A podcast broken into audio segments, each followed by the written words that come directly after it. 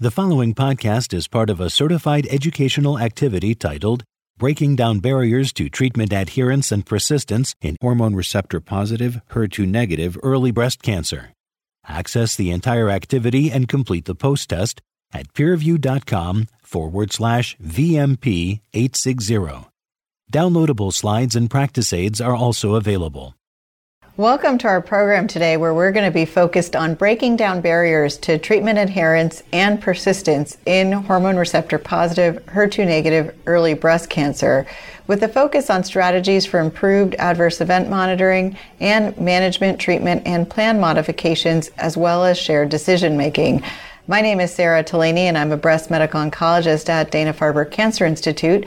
And I'm joined by one of my outstanding colleagues, Dr. Uh, Dr. Elahe Salehi. So, Elahe, I don't know if you mind introducing yourself to our group today. Thank you so much, Sara. Yes, my name is Elahe Salehi. I'm a nurse practitioner working in breast oncology. Have been at Dana Farber, um, taking care of breast cancer patients for over 13 years. Oh, thanks so much for, for joining me today in this uh, discussion. Um, so I thought before we get into a lot of the management, I thought it's important to frame that discussion with the data that's available to us today for how we actually manage our early stage hormone receptor positive breast cancer patients. We know that we have several endocrine therapies available to us for these patients, including things like tamoxifen, aromatase inhibition, ovarian suppression, as well as strategies to improve outcomes by extending duration of adjuvant therapy. But despite this, we are still left with patients, unfortunately, who do have significant risk of recurrence. We try to identify those patients who may be at high risk by thinking about their clinical pathologic risk, so looking at tumor size, nodal involvement, grade. But we also have the advantage of having genomic panels available to us, which not only help us better understand prognosis, but have provided predictive information about which patients can benefit from systemic chemotherapy. This has really helped us understand risk. But despite the availability of these great risk tools, as well as the availability of endocrine therapy, we unfortunately do see patients who recur to our adjuvant systemic therapies, where we can see patients who have endocrine refractory disease who recur quite early in the course of their adjuvant endocrine treatment.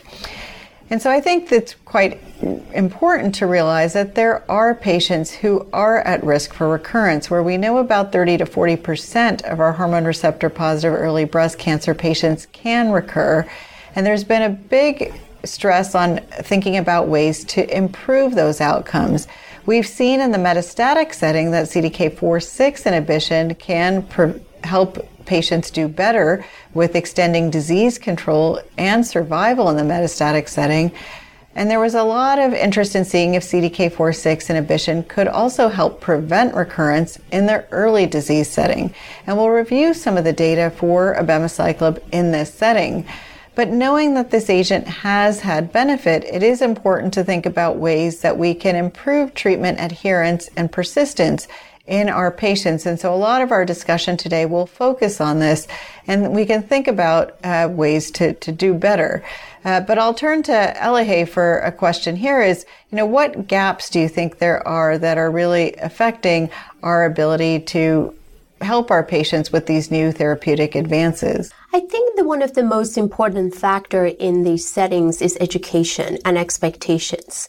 Um, I think we need to follow patients um, after even starting medications such as CDK4 inhibitors because of their side effects.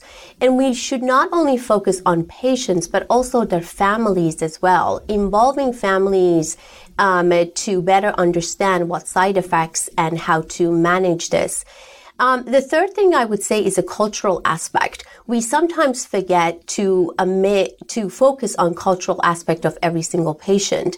Every culture is different in regard to taking medications and how to take care of those side effects. So if we look at the holistic view of how to manage these symptoms, I think we will have a better access of uh, patients making sure that they are taking the medication and adhere with this medication taking.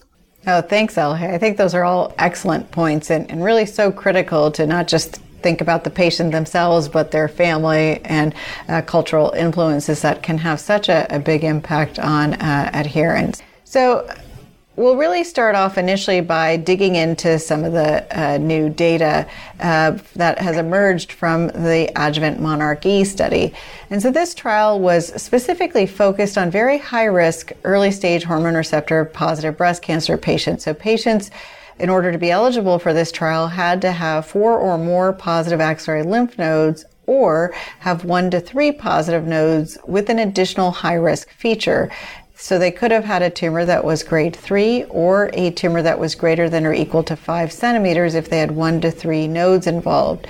There was also a separate cohort, cohort two, for those patients who had one to three positive nodes but didn't meet one of those high risk feature criteria by size or grade, but rather met it by having a high centrally confirmed Ki67 defined as greater than or equal to 20%.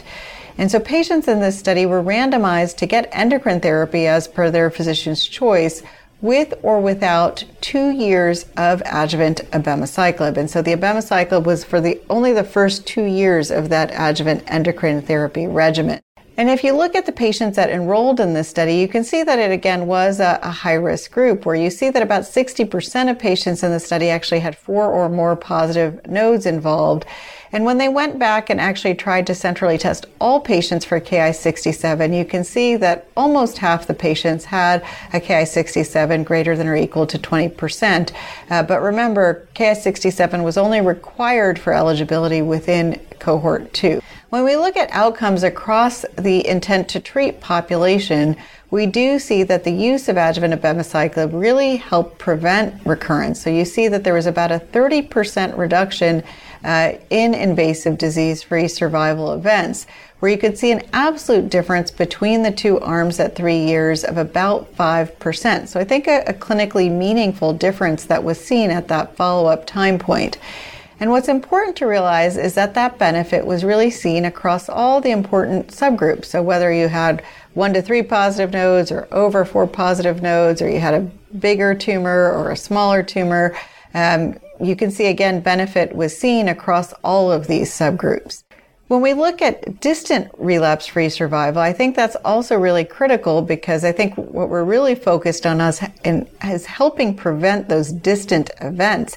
And you can see that that's what the majority of events were, where you see, in fact, there's a 31% reduction in risk of developing a, a distant uh, recurrence. And you can see that absolute difference was about 4% between the two arms. And so while at this point in time we have about 27 months of follow up on the Monarch E study, I think one of the concerns that was raised is, is this benefit going to go away with longer follow up? Because these patients got two years of therapy. And so as we get further out from their abemaciclib, is it possible that that risk reduction that we're seeing may get smaller or actually disappear? But in fact, what we're seeing is the opposite, that looking year by year in terms of reduction in risk of recurrence, you actually see improved benefits. So if you do what is called a piecewise hazard ratio by year, again, you see that hazard ratio is decreasing as we get further out, suggesting that there is maintained treatment benefit over time. And so we were all really excited uh, to see uh, in 2021 the FDA approval for abemaciclib in the adjuvant setting. The approval, however, was restricted to those patients who met the high risk eligibility criteria in Monarch E, so four or more positive nodes or one to three nodes with a tumor over five centimeters or high grade. But you also had to have a Ki67 greater than or equal to 20% in order to meet the indication set by the FDA for use of abemaciclib. I think a little, uh, many of us were a bit puzzled uh, by this indication because, in truth, now when you look at the data from Monarch E, you can see that the benefit in cohort one, so remember, cohort one did not require Ki67 for eligibility. When you actually look at this particular cohort and you look at the outcomes in this group, you see that there's a 32% relative risk reduction for invasive disease free survival events with an absolute difference between the two arms of about 6%, suggesting even when you just look at the patients who met eligibility by high clinical pathologic risk features without Ki67, there is benefit. And importantly, you're seeing this improvement in reducing distant events, predominantly reducing bone, liver, and lung metastases, which I think is particularly critical because these are the metastatic events that we know can impact survival. And so I think one of the challenges that has come up is this recommendation by the FDA to utilize Ki67 to guide our treatment decisions. And so I'll get into some of the reasons I'm a bit perplexed by this and some of the challenges with the use of Ki67. But before I dig into that, I thought I'd turn to Elahe to tell us kind of what um, her general practice is and whether or not Ki67 is something that you've been incorporating when selecting patients for use of abemaciclib. Um, in in our setting, um, as you are aware, Sara Dana Farber, um, we do value Ki67. I, I, think that it does have a value understanding the um, the uh, the risk. Um, however, um, we really do not look into Ki67 when we are making decisions about our patients. Of course, every patient is unique and we have to standardize that concept for every single individual, but mostly we go about cohort one. Um, as Monarch E uh, was um, included in patients who are very high risk. Um, Ki67 can play a role in our final decision, but it will not be the um, main decision of our uh, treatment. And I, I think that's critical that, you know, as, as you know, we're not really utilizing Ki67 routinely at, our center. And I think um, some of the reasons for this uh, are important to think about. So I think firstly, why do you think it, it was that I think the FDA decided to make this decision? I personally, I think that one of the factors that came into the FDA's decision was that they asked for a look, a preliminary look at overall survival. This was not a pre-planned analysis to look at survival outcomes, but they did ask for these data. And what you see is at 27 months of follow-up, there's no difference in overall survival. You see the curves are really right on top of each other um, in the ITT population. But when you look at those patients who had a Ki67 greater than or equal to 20%, you see a trend towards benefit favoring abemaciclib in this high Ki67 population. Again, it's not statistically significant. This was not a pre-planned analysis, but there is a trend. And so I think part of the thought was that there was a um, trend towards survival and knowing that this agent has potential toxicity, they wanted to restrict it to the group with a trend to OS in that group. But my challenge with that is that we know that patients benefited from abemaciclib irrespective of their Ki67. This is the IDFS and the high Ki67 uh, patients, where again you do see uh, again over a 30% reduction in IDFS events, with in fact here a 6% delta between the two arms. But when you separate out benefit by low and high Ki67, you see that both the low and high Ki67 patients benefited from abemaciclib. The absolute benefit is smaller in the low Ki67 group, so you see about 4.5% compared to about 7% in the high Ki67 patients, but you see both groups are benefiting. And I think, Elahe, to your point, this is really a reflection on the fact that Ki67 is a prognostic marker. So, you know, as you pointed out, it does, it is a, a marker that can help us understand prognosis for a patient. You see high Ki67 patients have more events, but it is not predictive for benefit to abemaciclib because both low and high patients are benefiting. And my worry is, is that patients who have really high clinical pathologic risk, so someone who has multiple lymph nodes involved, if you actually looked at monarchE, most of those patients with four or more lymph nodes involved actually had a low Ki67. And so that means they wouldn't be eligible per the FDA indication to get a abemaciclib. And I worry that we're with that indication, potentially, you know, not allowing these patients to benefit from therapy where we know uh, from the analysis uh, that there was a benefit in this subgroup. My other challenge is that there's not great analytic validity or reproducibility of Ki67 with testing, particularly in the range of the approval, which is, you know, the approvals for a 20% cutoff, but we know per the International Working Group guidance that if you have a Ki67 between 5 and 30%, in fact, it's not very reproducible. And so our group, as you noted, Elahe, is not routinely testing Ki67 because of this challenge with reproducibility of the assay in this range. And so, you know, I think when ASCO and in fact NCCN looked at this, they felt that the indication could be broader. And in fact, their guidance recommends use really based on monarchE's ITT population, which is how both Elahe and I tend to practice in clinic uh, with just using the clinical pathologic risk features for selection of patients for abemaciclib. And we'll get into to a lot of this more, but I do think there are these really helpful uh, practice sort of guidance uh, that is online with these practice aids. And I think having these in clinic uh, can be uh, really helpful when utilizing abemaciclib. So next we'll turn to how we actually use shared decision making in the clinic to really maximize adherence, persistence, and managing adverse events with abemaciclib. And so, what do we mean when we think of um, adherence and persistence? Um, so, Elahe, I'll, I'll, turn this to you and um, you know ask you what you think some of the key causes of non-adherence are in our clinic, and you know how they impact patient outcomes. Um, in in our clinic, what we have started to do, which I think it has quite helped with management of side effects and adherence for our patients, is we do uh, teaching prior to the for the patient when they start. Of course, we give handouts to them, um, and incorporated um, their comorbidities. Some patients have comorbidities that can cause actually worsening of side effects of CDK4/6 inhibitors, and that is important to notify uh, the patient and watch for, especially the medications. For example, we have you know, patients with diabetes who are on metformin and that can cause worsening of their diarrhea with the CDK4 inhibitions.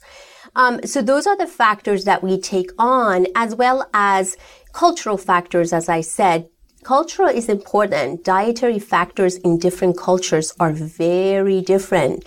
Um, so making sure that um, we give them some understanding of when you start this medication, the dietary changes might have to change in their life um, for the first few months um, of taking this medication is important as well. And then follow ups. I think it's important to know that um, we follow up with our patients um, two weeks after to make sure that they are um, taking care of the side effects, early uh, prevention of those side effects, as well as tolerating it fine. So, um, education, expectations, and then follow up is a key factor. I think it is really so important, Elahe, because as, as you point out, it does take time because you really need to understand what's going on in that patient's life, you know, what's going on with work, how they understand, you know, what their educational status is towards understanding a lot of these kind of health literacy issues.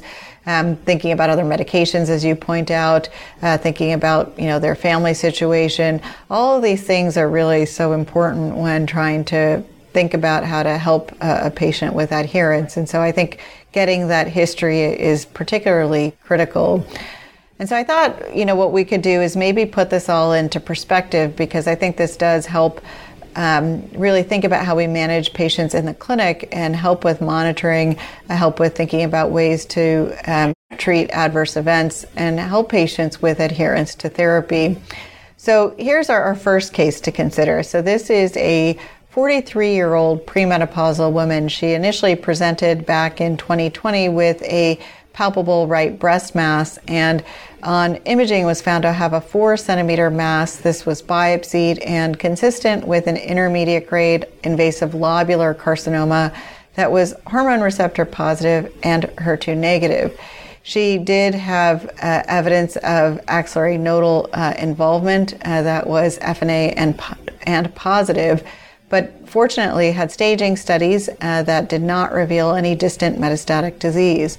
So her provider had decided to take her to upfront surgery, and she had a mastectomy and axillary node dissection.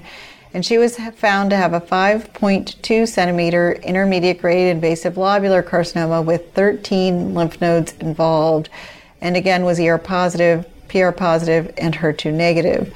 She underwent adjuvant systemic chemotherapy with anthracycline and taxane based treatment and then adjuvant radiation therapy, and then comes into clinic to make decisions about other um, systemic treatment options.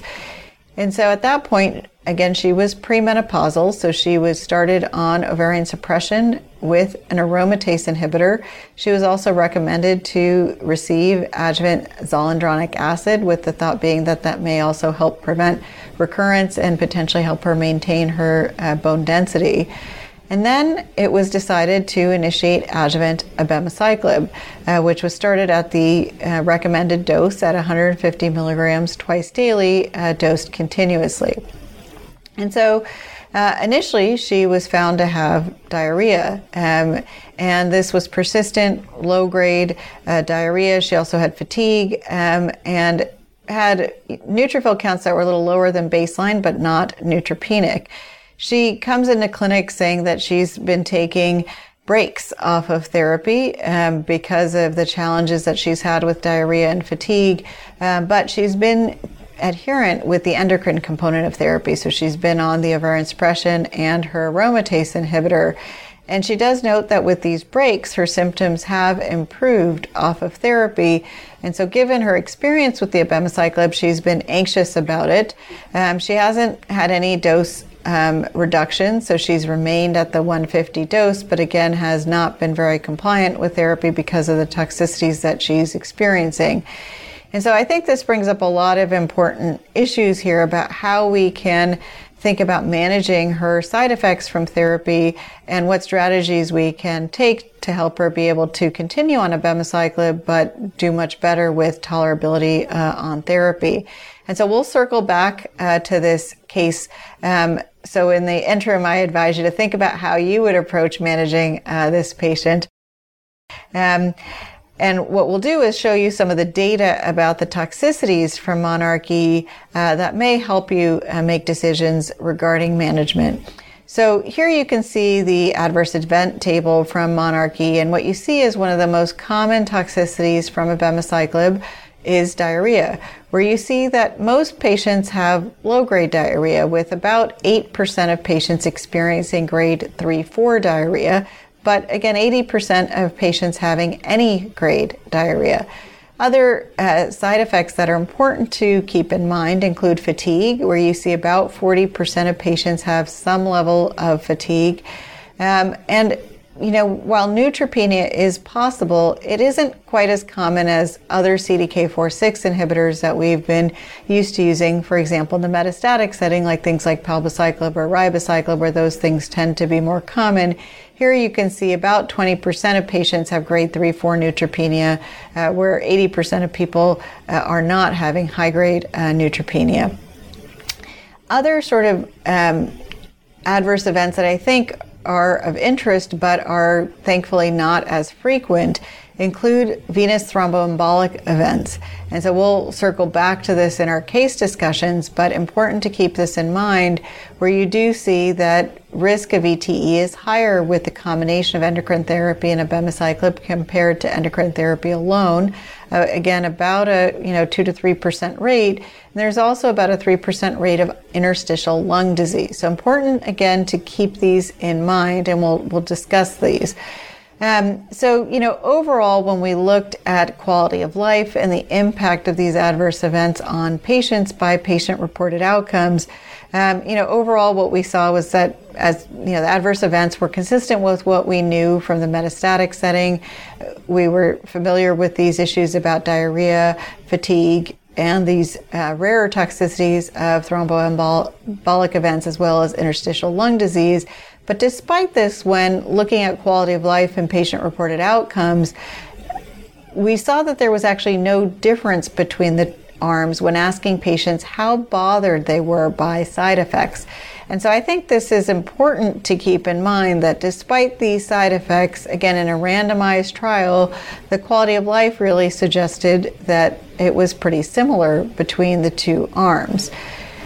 One of the challenges that was seen in monarchE was that there were more discontinuations of abemaciclib than, for example, you would see with endocrine therapy alone. So, if you looked at, across the trial for how many patients discontinued abemaciclib for any reason, it was a little under 30%. And when you looked at what toxicities were driving the to- discontinuations, it was the most common toxicity to lead to discontinuation was diarrhea. But what's really important to realize about the diarrhea is it occurs early and typically improves over time. So here, when you look at this bar graph, you see uh, when you look at diarrhea rates by month, you see again the highest t- rate of diarrhea is occurring in month one, but over time you see it really decreases and significantly decreases once you get outside of that initial three to four months, where you see in fact rates of abemaciclib discontinuation due to adverse events also really goes down outside that first three to four month period which is also the time frame of which the GI toxicity um, really dramatically improves. So important to keep that in mind um, and, and also to discuss that uh, timeline with patients. And when we look specifically at factors that led to increased risk of treatment discontinuation, there were several factors that um, were associated with this. And here you can see age over 65 Enrollment, interestingly, in North America or Europe compared to other geographic regions, having a worse performance status, being postmenopausal as opposed to premenopausal, having lower risk disease, meaning one to three positive nodes as opposed to four or more positive nodes, and having more comorbidities. And I think a lot of this is sort of common sense, you know, having a worse performance status, having more medical issues, um, you know, these are going to be being older. These are going to be issues that can be associated with more discontinuation. Interestingly, having lower risk disease was associated with less discontinuation. So having four or more positive nodes meant that you were uh, more likely to comply uh, with therapy, meaning it suggests that those patients um, may have a lower, sort of a higher threshold towards discontinuing therapy because of their high risk disease. Whereas if you have lower risk disease, maybe you're more apt to stop uh, because maybe your absolute benefit is a little bit less in that situation. Um, when we look at percents of patients who actually required a hold of their abemaciclib or a reduction, you can see it's about 70%. So pretty common to need a dose hold um, for therapy. And about 40% of patients had one or more dose reduction. So, you know, think that's almost half the patients in the study who dose modified. And I, will turn to Elahe's experience with this soon, but I'd say that that's probably pretty common. My guess is in, in her practice. So when you think about dose modifications, again, we're going to circle back to this. Remember, starting dose is 150 twice daily. If you dose reduce one time, you go to 100 twice a day. And then the second dose reduction goes down to, to 50.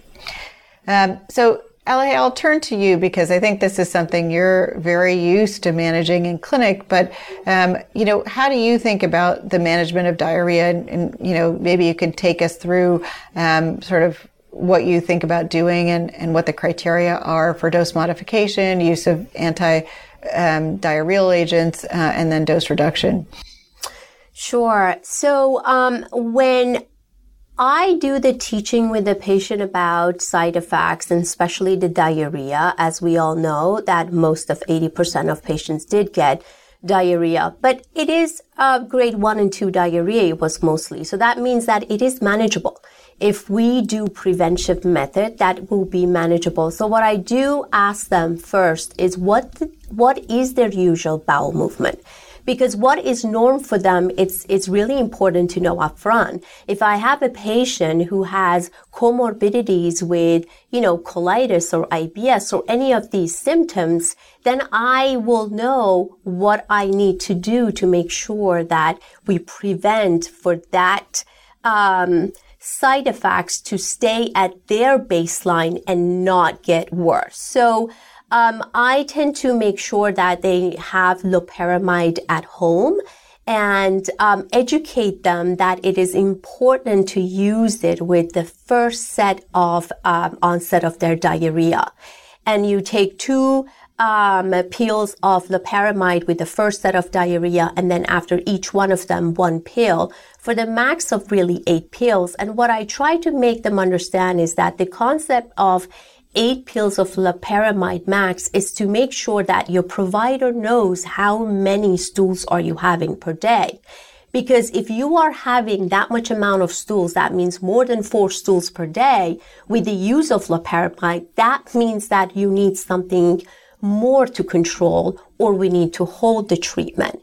I also make sure that they understand what is you know, normal to call for in stools. So, for example, if somebody has um, diarrhea in their routine life and they have like one or two set of uh, um, very loose stools on a daily basis, I don't count that. I basically say if you have now four more, then you need to make sure that we actually communicate this.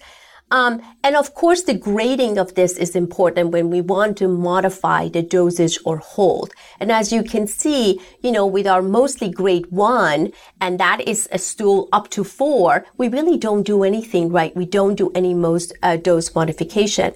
And when we're looking at grade two, it's basically having between four to seven diarrheas, but it slightly started to um, uh, complicate your daily activities. So you don't want to leave the house. And that's where the intervention should come in. And of course, with gate three and four, we, we take it very seriously because at that time, most of the patients have dehydration, electrolyte imbalance, and we need to make sure that we follow those in an inpatient setting as well. Well, thanks, Elahe, for that outstanding overview of how to think about managing diarrhea. And, you know, I think um, just as you pointed out, it's so critical to get a good history from a patient for um, what their stools are like at baseline and then how that's been impacted uh, by the abemaciclib and then managing it based on that. And um, so, you know, really for grade two, um, we're not um, we're usually just holding the abemaciclib and seeing if it improves. And then uh, if it improves quickly, we can resume at the same dose. But usually it takes more than 24 hours to improve. And so for most of those patients where it takes a bit longer, then we're um, thinking about dose modification. Go so from going from that 150 to 100 milligram dose. Uh, once they improve back down to grade one uh, then you can restart. Um, and grade two, again, you do want to suspend until it comes to grade one and then um, resume at a lower dose. With grade three, four, again, you want to hold um, and think about uh, dose reduction once they're uh, better uh, from that uh, incidence of diarrhea. So, um, how do you think about monitoring these patients? So I think Elahe, you did a, an outstanding job about thinking about how to counsel them and think about um, holding or dose modifying the uh, abemaciclib for the diarrhea. But what about what schedule are you having your patients come back into clinic? What labs are you checking? Uh, how often are you seeing them? Um, maybe you can give us a, some suggestions for that type of monitoring. Um, sure. So for our patients who start on um, abemaciclib, what we tend to do for the first two months, we monitor them quite um, frequently every two weeks with full set panel of blood work. That includes complete uh, CBC counts with differential as well as complete comprehensive um, chemistry. Uh, we want to make sure that we look at their white blood cells. We want to make sure that we um, look at their um, electrolytes as well as liver enzymes um, and their creatinine levels. Um, and we do that every two weeks for the first two months. Once they are actually stable and they're doing well, what we can do is that we do it on a monthly basis for the next two to four months. And it all depends after that. Every individual provider is different. But if you have a patient who's doing well after the four months starting abemaciclib, we can totally um, delay the process of bringing them back on an every two weeks basis or every month basis and um, extend the duration of it to every two months. And again, it all depends on patients' overall uh, characteristics and their age, their comorbidities, um, and uh, that's usually how we um, start following the patient. So very um, strict upfront up to the first two to four months, and then later on we can um, decide according how they are actually tolerating it. Yeah, no, that's great and super helpful. And I think, just as you point out, so critical to be getting those labs up front, uh, making sure they're not neutropenic, they don't have elevated LFTs, you know, all those things are important. And, and I sort of like that we see them back that regularly because it helps you better understand how they're doing in terms of their other symptoms like the fatigue and diarrhea. And so I, I think it's really helpful to, to have that built in. Um, so maybe you could tell us a little bit about some of the strategies that you think about for optimizing adherence and persistence when you're counseling someone on use of oral medication. You know, sometimes while it's much harder on patients to come in for IV therapy, the, the flip side of it is that if you know that the patient got the drug and it, it was delivered on schedule, whereas with oral therapy, the thing that often makes me nervous is, you know, what is the patient actually doing at home and, and how are they handling it? And, and so really important to, to think about counseling uh, with this in, in particular. That's a great question, Sara. Um, I think one of the best way to um, strategies um, in optimizing the adherence for oral therapy is um, making sure that we have a record of their intake.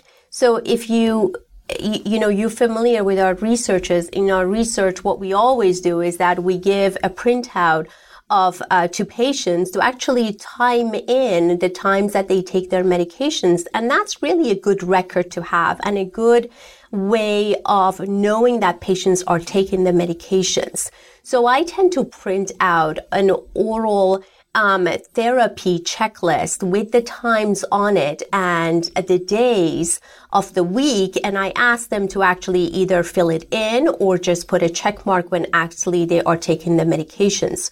So that's one way to follow up on patients to make sure that they're taking it. Of course, pharmacy is um, another aspect. If I don't hear that patients are needing any refills on their medications, I call up the pharmacy and try to figure out what is going on and whether the patient is not taking it or not. And again, as we discussed, this is all multifactorial. So you have older patients, comorbidities, cultural, socioeconomic status all can factor into this equation.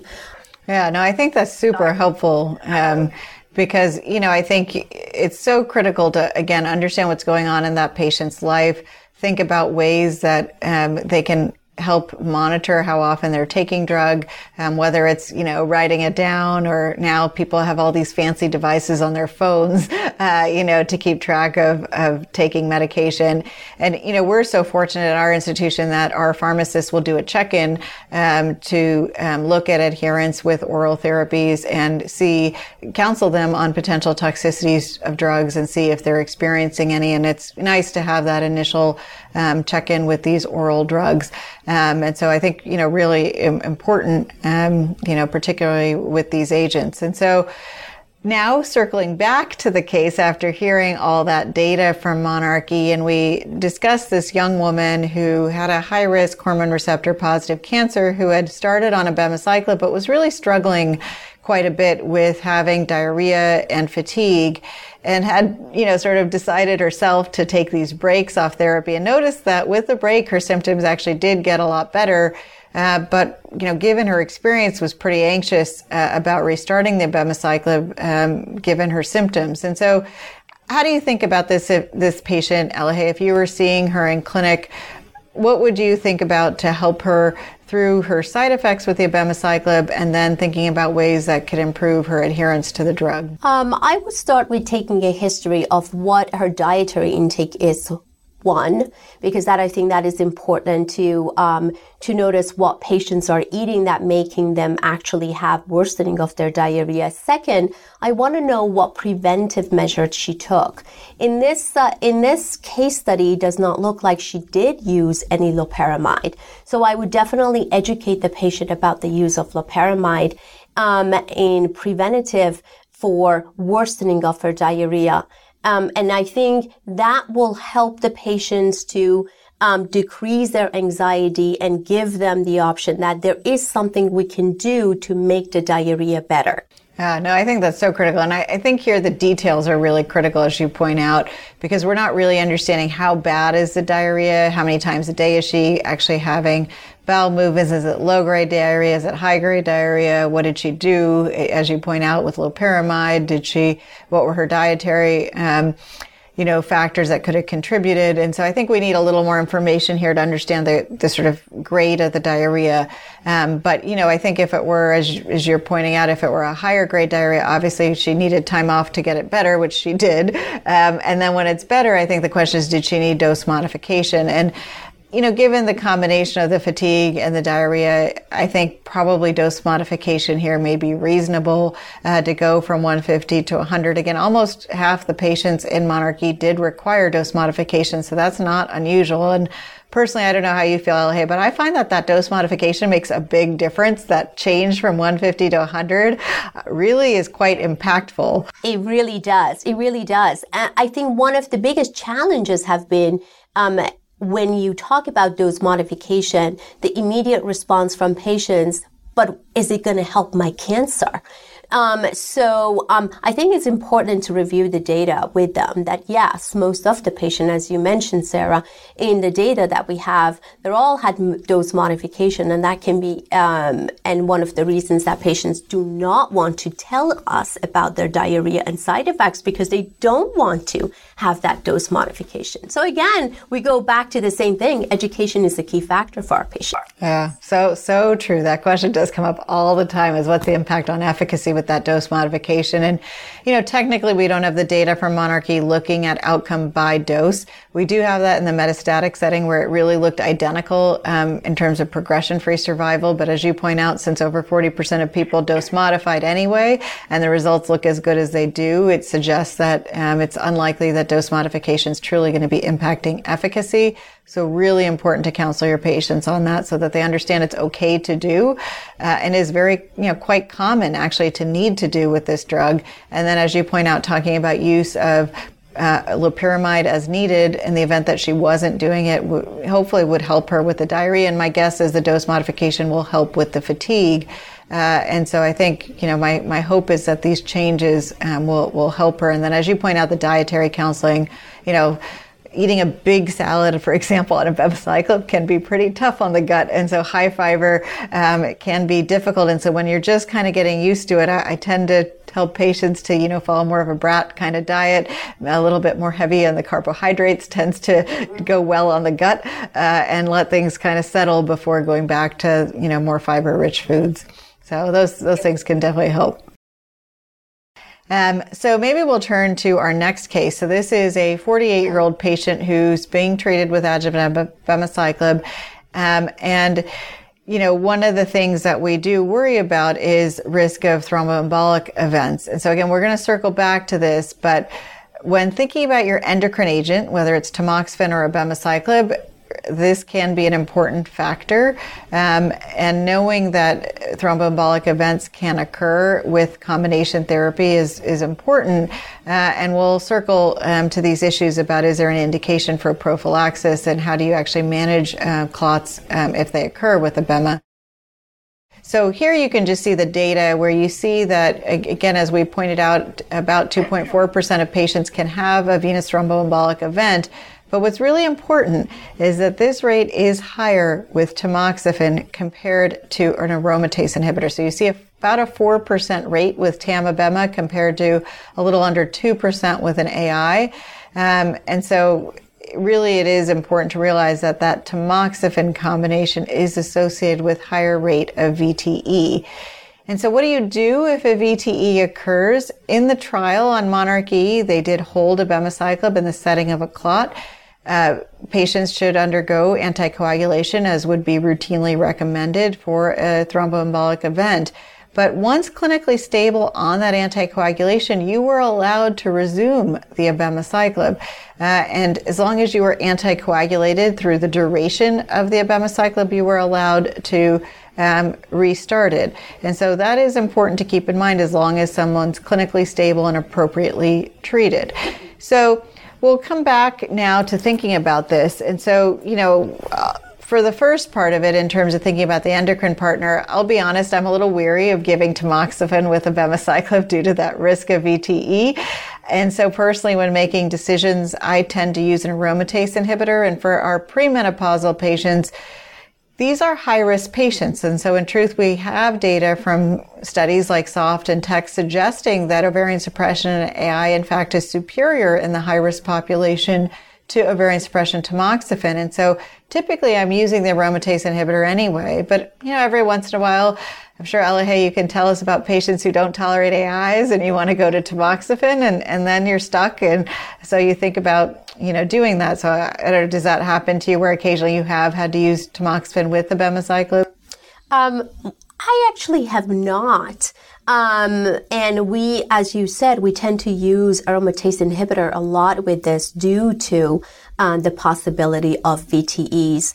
Um, and most of our patients are very high risk, right? Um, individuals, young um, women who we already have them on ovarian suppression. So for for them, they already have the side effects, and um, because they are at higher risk, they tend to do whatever we tell them, and they tend to not really focus too much on their side effects um, because they're worried. They're worried that if they don't do the right thing, their cancer is going to come back. So I think those patient populations, we we truly don't see any um, significant um, side effects that will actually defer us on AI and switch them to tamoxifen. I personally have not had that happen.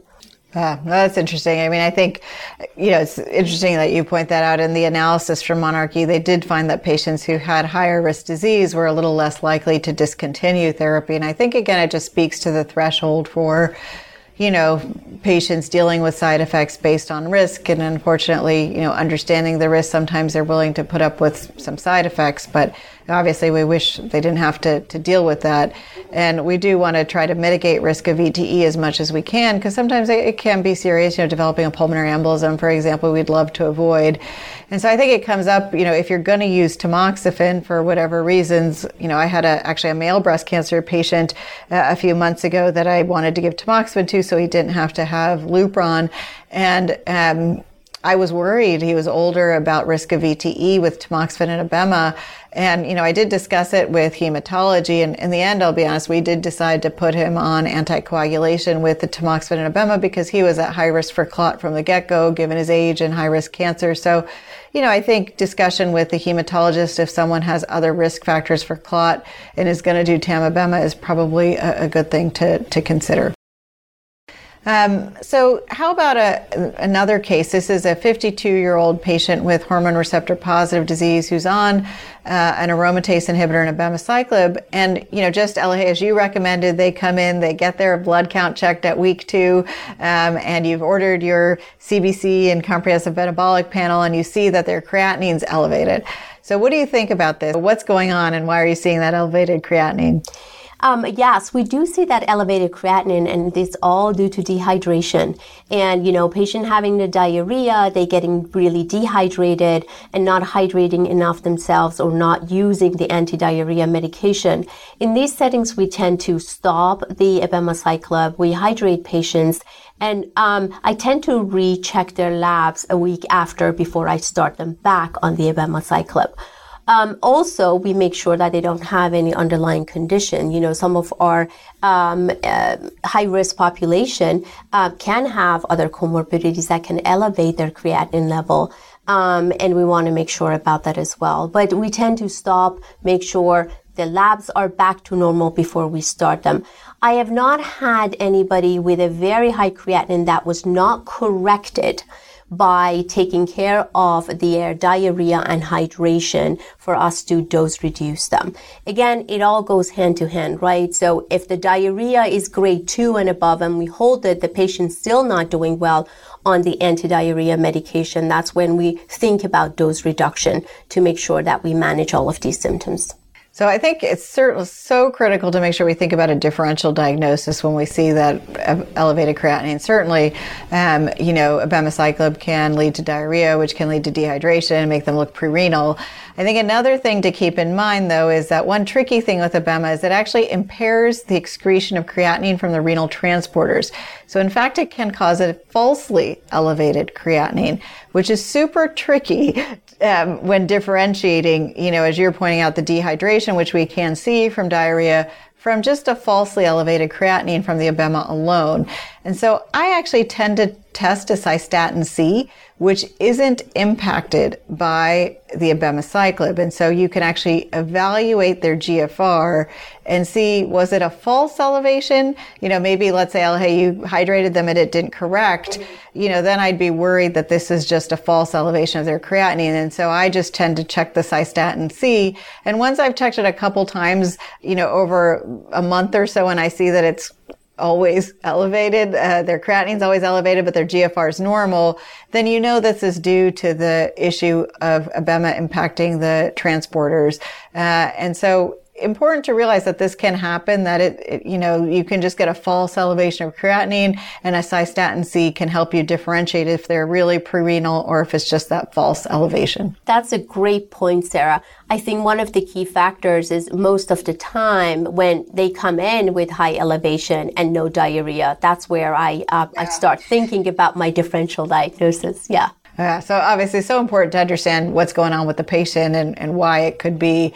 Um, but if you're getting a little confused, because I, I, again, we do see this, that, you know, they're, they're fine, there's no issues, but their creatinine's up, uh, realize that this certainly can happen. Important to counsel the patient on because I've seen patients look at their labs and get a bit alarmed uh, as well from this issue with abema. So, you know, I think that was a, an excellent overview of um, some of the challenges that we have in the adjuvant setting. But I'll turn back to you, Elahe. Are there any other important tips that you think are important for providers to be aware of, given all your experience with the abemaciclib, uh, that can help uh, with keeping uh, patients on treatment uh, and improving adherence, um, but also appropriately managing their adverse events? I think as we all talked about um, all through this session, um, getting a clear um, educational materials for them, expectations, a full history um, for from that patient, involving the patient's family members, involving the um, cultural background um, of that patient. It is important. So it's not one. I think it's multifactorial, and we have to look at it with that lenses that it is multifactorial and spend the time. I think what we need to really understand is that we need to sit down with our patient and spend the time to educate through them.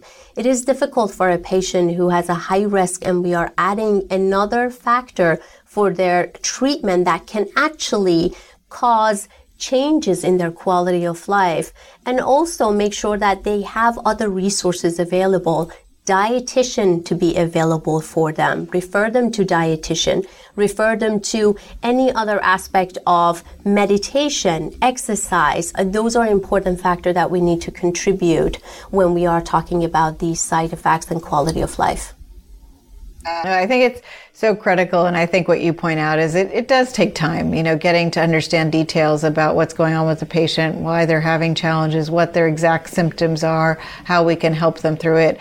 And, and that is really critical because, you know, this drug is reducing risk of recurrence, you know, relatively by over 30%. Uh, and it can prevent distant events, which you know can prevent metastatic disease for that patient, which obviously would have a huge impact on their life expectancy and quality of life. And so, doing what we can to prevent that, I think, is so critical. Uh, and so, doing all that we can to help them um, stay on the medication is is really uh, important. Um, and so I think your, your tips about, um, you know, managing the diarrhea, the fatigue, uh, thinking about these unusual uh, toxicities like uh, thromboembolic events uh, is really critical. I think another one that we didn't touch so much on um, was risk of interstitial lung disease, which is really rare, um, but, you know, important to, to keep in the back of our minds. And so I think knowing uh, all this uh, about potential side effects, it's important to have um, tools um, that can help you with managing patients. And there are these great practice aids that are available online. So do feel free to download them um, if helpful for you and, and your practice. Um, so I think just uh, in summary, I think some key takeaways are it's really important to realize which patients are candidates for abemaciclib. And as we talked about, based on the monarchE data, really it would be those patients who would have meant the who would have met the criteria for eligibility for that trial. So someone, for example, had four or more positive nodes, had one to three positive nodes, and a tumor over five centimeters or high grade, these are patients that would have met eligibility for monarchE, and those are patients that I do consider for use of abemaciclib. Certainly, if you're someone who does utilize Ki67, it can also be considered um, if they're greater than or equal to 20%. Um, you know, that is another factor that is associated prognostically with higher risk disease. So again, critical to important to identify the right patients who are candidates for therapy and then when utilizing it, again, remember Abema is used uh, for the first two years of their adjuvant endocrine therapy. That 150 milligram twice daily dose is a continuous dose. Um, and, you know, important to think about the potential side effects as we discussed, like fatigue, diarrhea, um, and then the rare toxicities like um, thromboembolic events or ILD. And to make sure you're familiar with managing those side effects um, so that you can help patients uh, tolerate therapy well and, and help with adherence uh, through their course of their treatment. So thank you so much, Elahe, for joining me today in this discussion. It was great to get your uh, pearls of wisdom on managing uh, patients uh, with abemaciclib. Certainly have a ton of experience, so great to learn so much from you. Thanks for having me. Thank you. This activity is certified by PVI, PeerView Institute for Medical Education. Remember to download the slides and practice aids. Thank you for listening. Download materials and complete the post test for instant credit at peerview.com forward slash VMP 860. This activity is supported by an educational grant from Lilly.